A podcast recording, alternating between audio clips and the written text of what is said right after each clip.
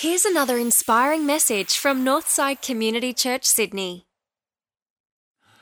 Um, I grew up um, skiing. My, my, dad was a fanatic skier, so from a, probably from two or three years of age, uh, my brother and I uh, were skiing. Uh, every year we'd go. Back then we lived, we grew up in Melbourne for the first ten years of my life, so we'd go to Falls Creek every year, and then we'd go um, to uh, to Perisher or Thredbo. Uh, and it was a lot of fun learning how to ski and growing up skiing. And so when we, when Carol and I had our three daughters, uh, we wanted to introduce them to the snow. So we'd go down, you know, to the station resort because it was cheap, and we'd drive up each day. It wasn't quite as glamorous as the holidays I used to have as a, as a kid, uh, but we'd still get to the snow and still have a lot of fun um, teaching the girls how to ski. And a few years ago, we had an incredible uh, opportunity and experience. We uh, we headed over to Europe on one of my long service leaves, and we had some time in Italy with uh, some of my family. Um, and then we also went up to Austria, where we have some friends. And we booked in for two weeks at a resort near Kitzbühel. And we had two weeks of skiing in snow that was like dry um, and powdery, and it was an incredible experience. While we were there, we all took lessons because it's always good to sharpen your skills of skiing. So the girls, in fact, Lucy was only learning how to ski then, so she was in the beginners' lessons, and the older girls were, were starting to, you know, improve. So they were in the next level up, and then Carol and I were having lessons as well in separate classes. Uh, but it was fun because we'd go out in the morning and we'd, we'd do these lessons and, and sharpen our skills, and then after lunch, uh, we'd ski together as a family. Well, one day we woke up and we looked outside and there were lots of snow falling. And the girls asked, Well, Dad, are we going to go out today? I said, Mate, this is why we're here, to be in the snow. Um, and it's like, mostly it's like minus 10 to minus 30 outside. So I think that day maybe was minus 15, wasn't too bad. Uh, minus 30 gets it gets. Um, I knew it was minus, I knew it was tipping to minus 30 when I had my backpack and I had the little, you know, little, the little CamelBak with a tube with the water.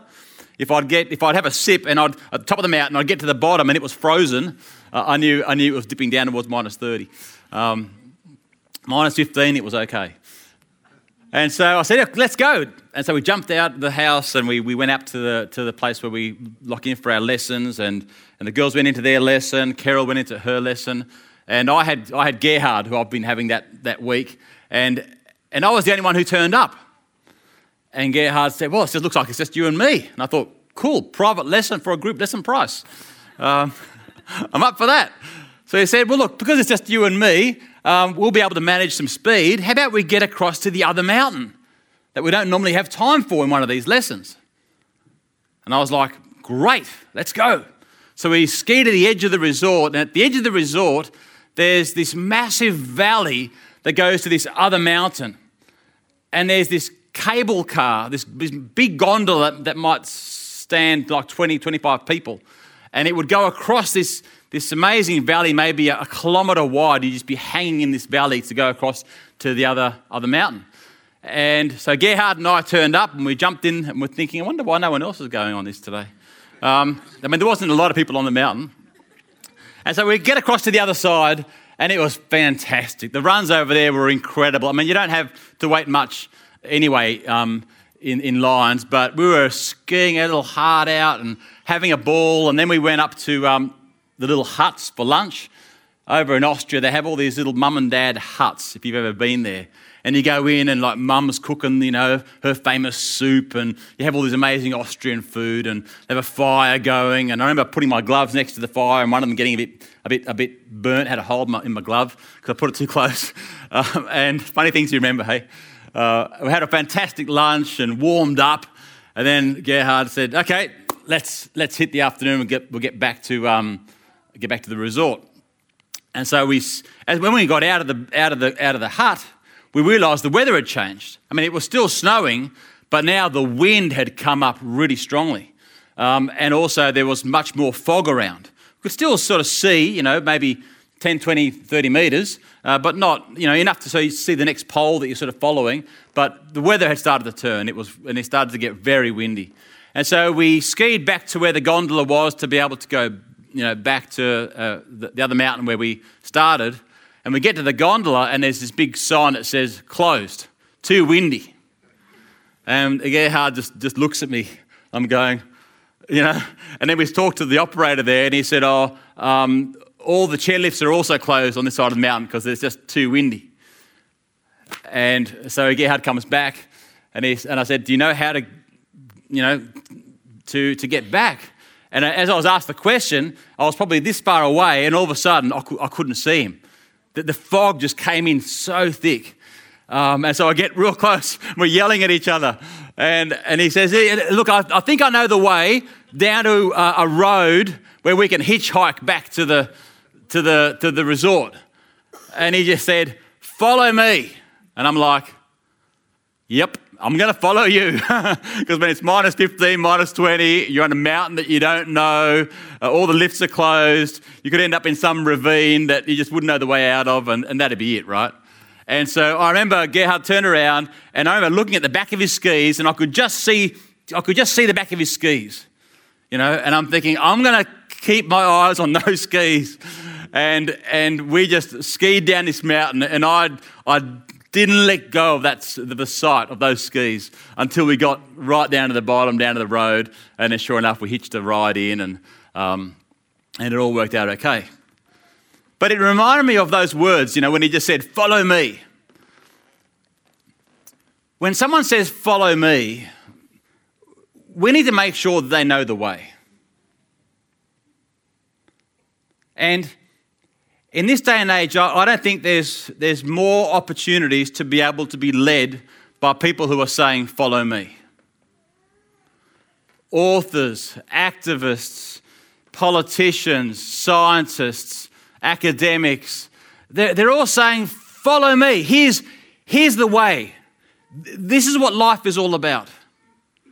Have, have you noticed how many YouTube ads there are these days for like these life experts, life coaches. You know, you come to the end of a show on YouTube and all of a sudden this ad comes up and says, hey, if you, if you just subscribe to me and my, and my, and my YouTube channel, then um, you're going to get all, all, all the secrets to be able to live this incredible life that I'm living. It's like there's a new one every week. When someone says, Follow me, we need to make sure they know the way. Why would we follow Jesus? I honestly mean that. I think we need to be able to answer that question. Otherwise, your discipleship to Jesus will just be very wavy.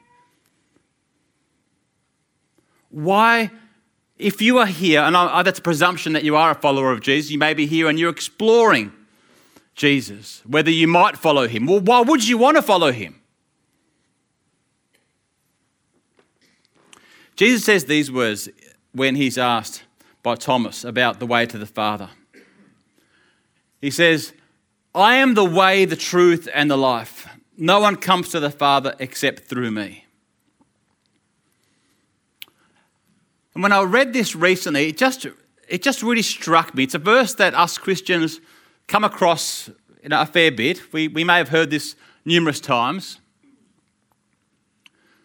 And when when Thomas asks, you know, how do we get to the Father? He could have easily answered the question with the second sentence No one comes to the Father except through me. That would have answered the question.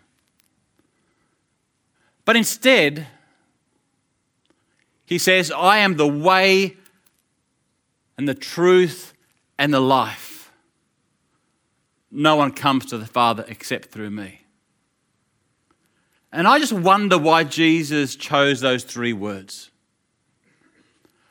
I wonder whether we may have overlooked something deeper that Jesus was trying to communicate about, about the why of following Jesus.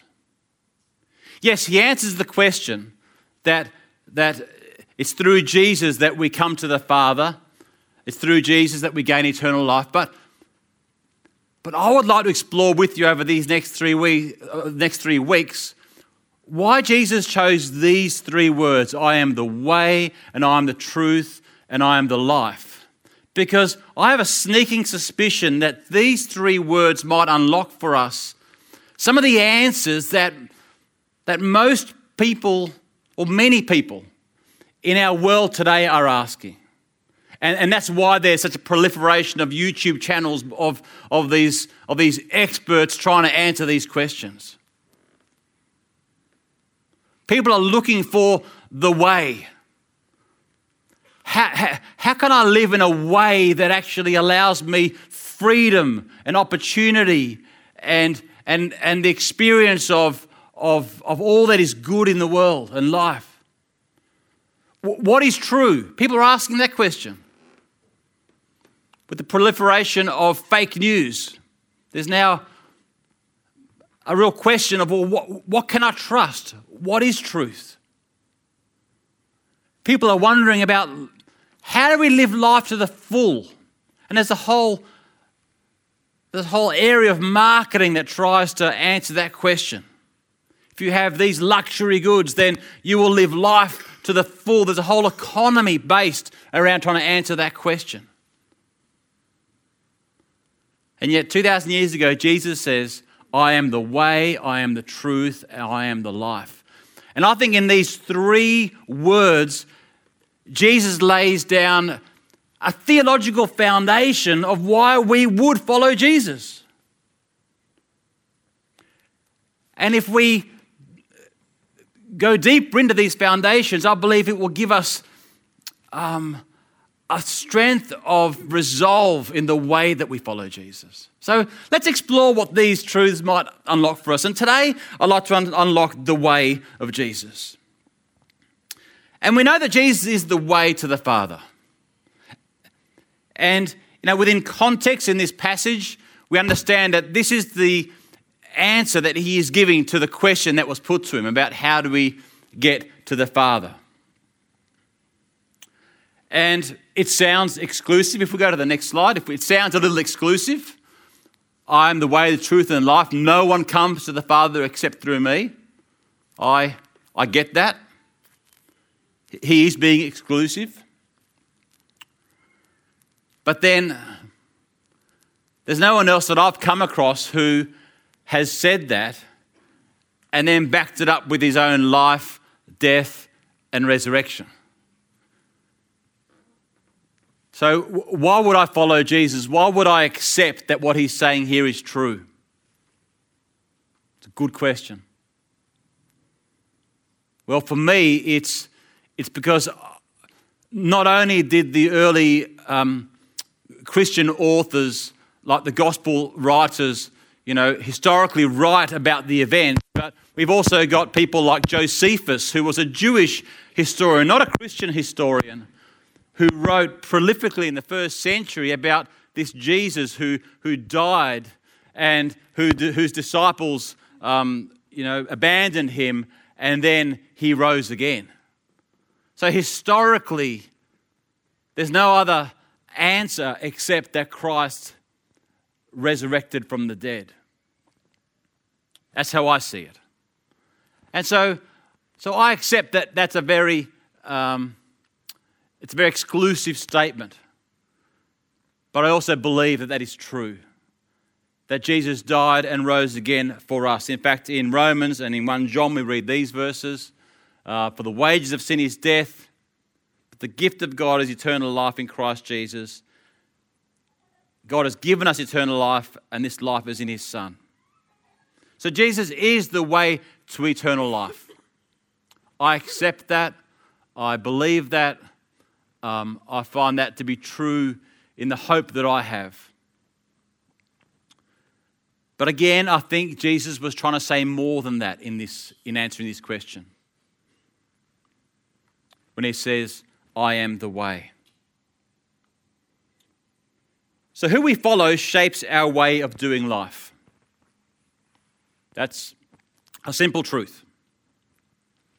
Eugene Peterson, who wrote the Message Bible, um, he wrote a book called The Jesus Way. A, a, wonderful book if you want to dig a little deeper into uh, exploring uh, what Jesus meant when he said, I am the way. And he writes, the person that we follow is the primary shaping influence on the person that we become. So, who are you following? I can guarantee that your life has been shaped by other human beings. There are other people who have shaped your thinking, your, your worldview, your, your understanding about what's important. Who's shaped your thinking? In this day and age, it's incredible how many young influencers there are in the world. You know, through YouTube and the proliferation of YouTube channels, right? Have you come across these? Have any, any of you have teenage kids um, who. Is that not working? Um, teenage kids who look at YouTube channels, um, and there's all these young guys and girls who are who are um, trying to teach the next generation about life. So there's these 16 year old girls who have got these YouTube channels with hundreds and thousands of preteens that tune in every week because they have all the answers, you know, about life. Like it's, this is truly incredible. Like it's, it's, it's, it's a, just consider who's influencing the life of your kids. Because this is going wildfire. So, who's influencing us? The person that we follow is the primary shaping influence of our life. See, Paul understood the power of being influenced by others. Is that right? And he writes, Therefore I urge you to imitate me. For this reason I have sent to you Timothy, my son, whom I love, who is faithful in the Lord. He will remind you of my way of life in Christ Jesus, which agrees with what I teach everywhere in every church. In the same letter, he says, Follow my example as I followed the example of Christ. You see, Paul knew the power of being influenced by others. And he knew that as human beings, we, we need human examples. You know, we'll get to following Jesus, but the reality is that we also need human examples to follow. And so he's saying, hey, um, instead of looking to these other people for examples, just look to my life. Now, like it sounds arrogant, doesn't it? But I tell you what, it's a whole lot safer than looking to to, to those who don't follow Jesus as the primary shaping influence of your life. And this is one of the reasons we, we have the church.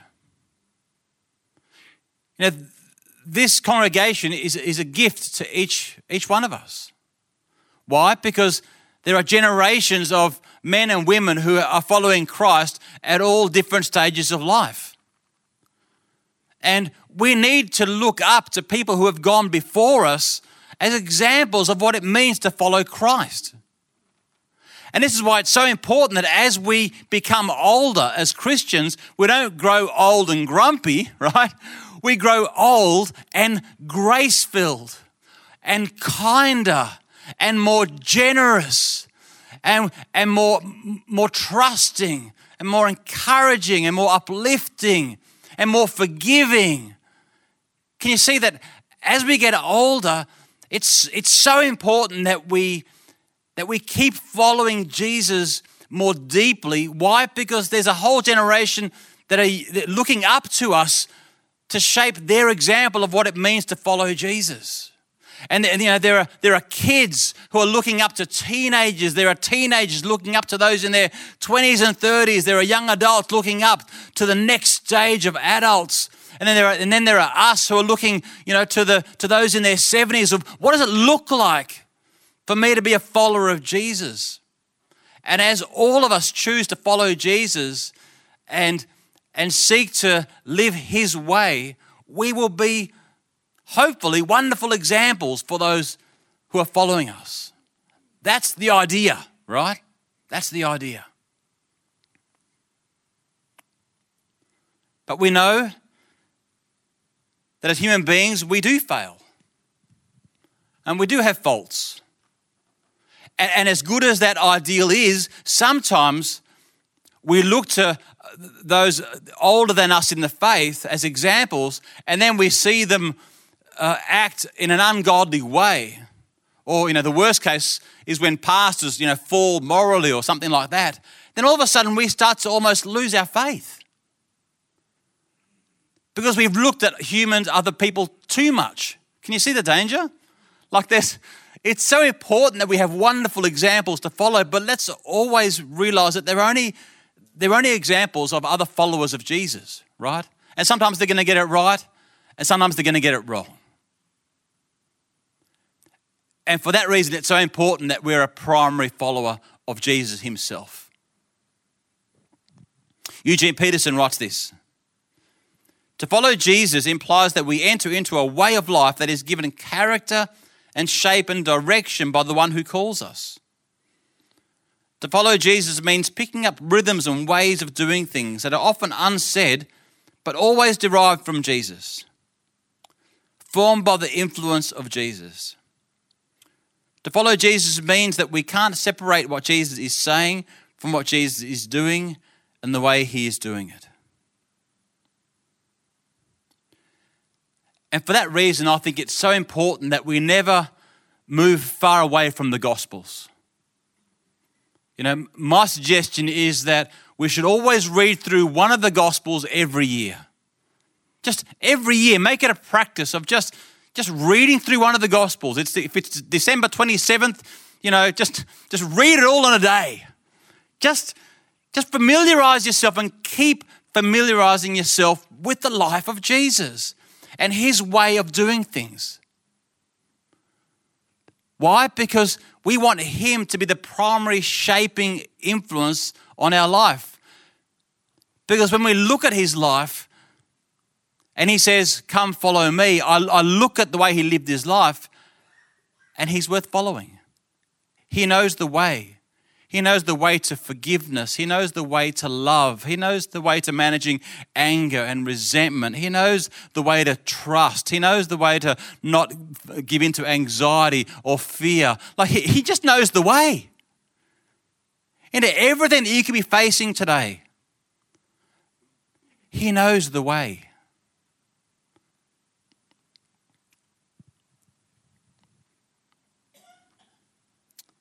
He points to the way through his own life.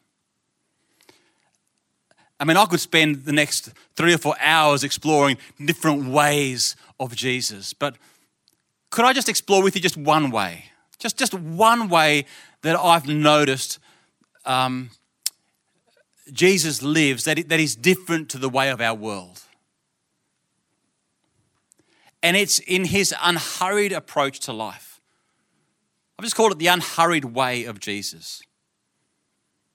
In fact, J.B. Phillips, in a book called Your God is Too Small, writes God is never in a hurry. God is just never in a hurry. And that seems so opposite to our world these days, right? Take, take cars. Who's into cars? well, back in 1894, you might have been in, lining up to buy. What does it look like? What sort of car do you think this is? It's a Mercedes Benz, of course, right? Now, the model of this car, Mercedes Benz Velo. Now, any Latin scholars here? Anyone know what the word velo means in Latin? Adrian, come on, mate. close, very, very close. Speed right? Think velocity or velodrome, right? So this is like Mercedes Benz speed. this is like a rocket ship, right? It's a, it's a 1000 cc single cylinder, uh, one and a half horsepower beast. Mercedes Benz speed. Um, and it's top speed when you're in fourth gear and it's redlining 19 kilometres an hour. There are mobility scooters that go faster these days. So that was 1894. How far have we come in 120 odd years? Anyone know what this one is? Bugatti. Bugatti Chiron. It's uh, an eight litre for the, for the rev heads, for Belinda's sake. It's an eight, eight litre, eight litre quad turbo, not a V8, but a W16, so two V8s together. Not one and a half horsepower, one and a half thousand horsepower. And it does 490 kilometres an hour. That's now the fastest production car. You see, we worship speed, don't we, in our computers, in our cars, in our washing machines, in our microwaves. If we can do it faster, it's better, right? Faster is better. That's the paradigm that we live through. That's the lens through which our society sees things. Yet, when it comes to the most important thing that Jesus says uh, about life, which is loving God and loving others, slow is better. See, it's not, you can't love fast.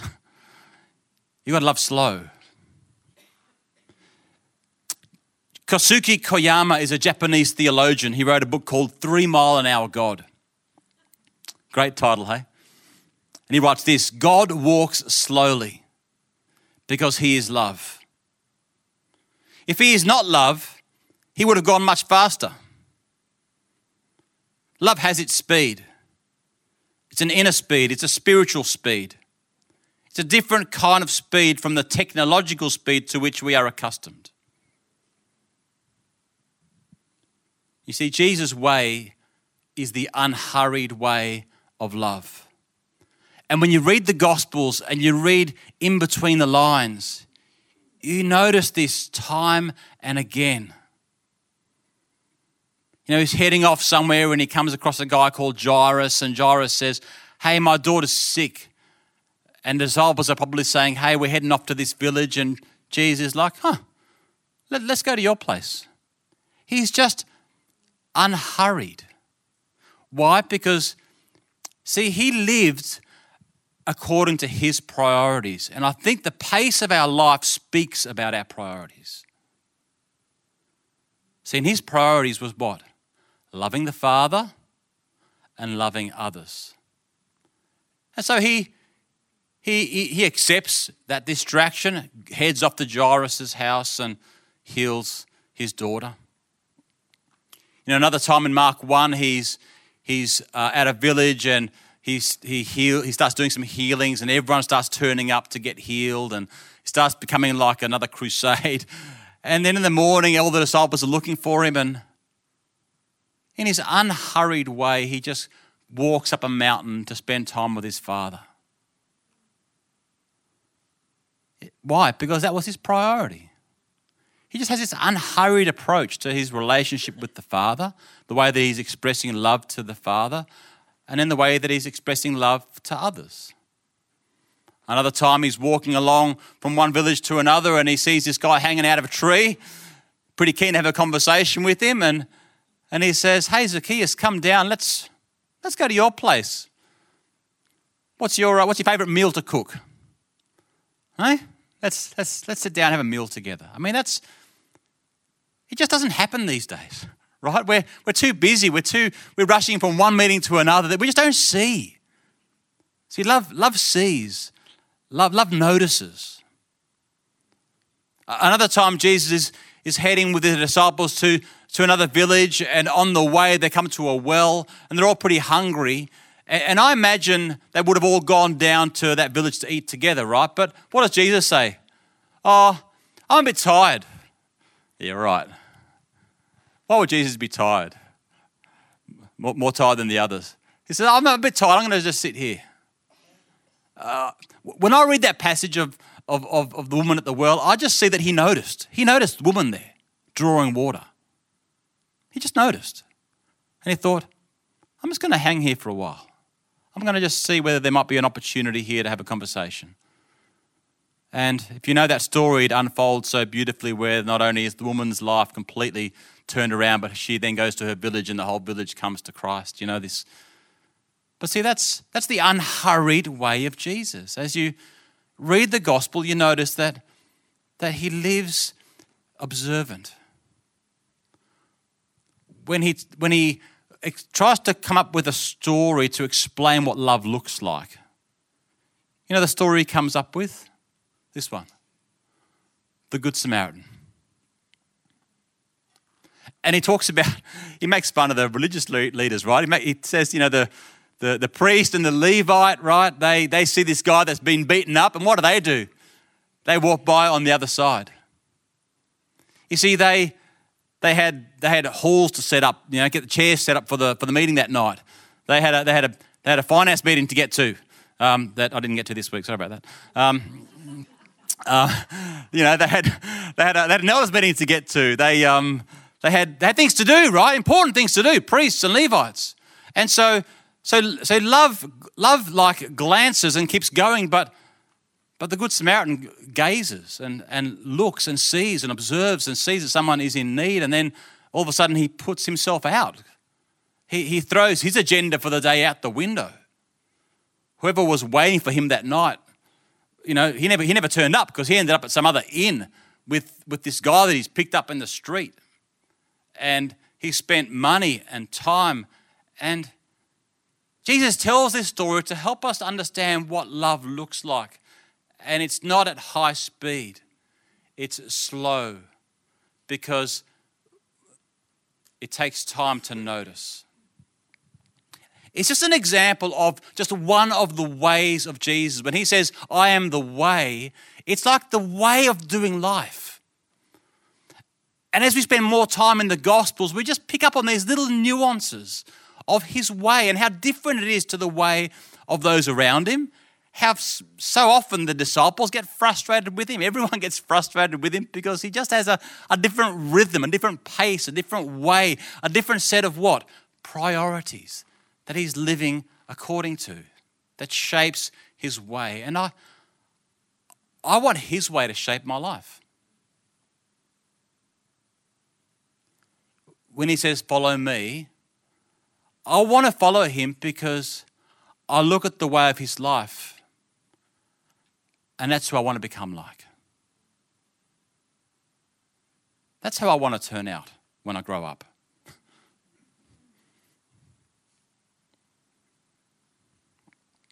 We're going to have communion this morning as we finish up. And communion this morning is a wonderful opportunity to remind ourselves of the you know, foundational truth of that verse that when Jesus says, I'm the way, the truth, and the life, no one comes to the Father except through me. We, we celebrate the exclusivity of what he's saying, right? Because Christ is the only one who, who has died for us and for to take off the penalty of our sin. You know, it's called substitutionary atonement. That's a big word, but what it means is that he's, he's been our substitute so that we don't have to carry the guilt of our sin into eternity. So we get given this incredible gift called eternal life that begins here and now and will move on to all of eternity. And in addition to that, we're also celebrating the fact that He's not only our Savior, but He also invites us to follow Him. And there's something about his life that will shape our life so that our life has so much meaning and depth. And it's because he is the way, he is the truth, and he is the life. So let's celebrate Jesus this morning as we uh, partake in, in this bread and this cup. May these symbols remind us of the gift that he is to us for our salvation, but also the gift that he is to us as the one who we choose to follow. And maybe this week, can I encourage you, if you haven't read a gospel for a while, just spend an hour and just read one of the gospels. Just fall in love with Jesus once again. And just see what you notice about his way. And allow him to speak into your life about maybe the way that he might shape and influence your life so that it might reflect his even more. Let's pray.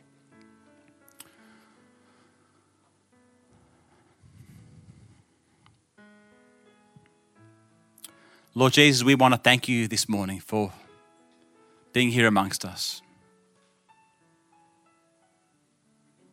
For giving your life for us.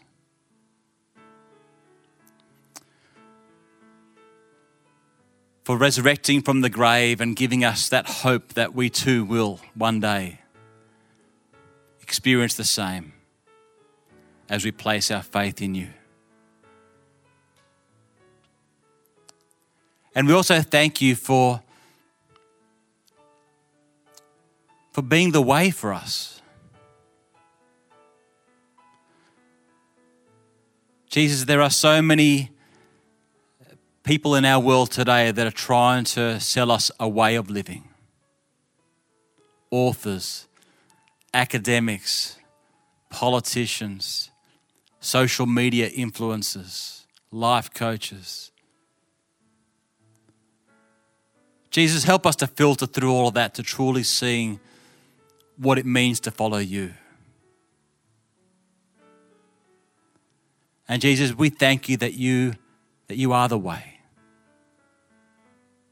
And that as we look to you that you will show us what that way looks like. What the way of love looks like. And I pray that this week we might slow down a little. Maybe choose to jump into the Mercedes Benz Velo instead of the Bugatti. And look at people in the eyes. Listen to people's stories until they finish. Put our agenda to the side when we see someone who needs some attention. Show us what it means to follow in your way of love. In Jesus' name we pray. Amen.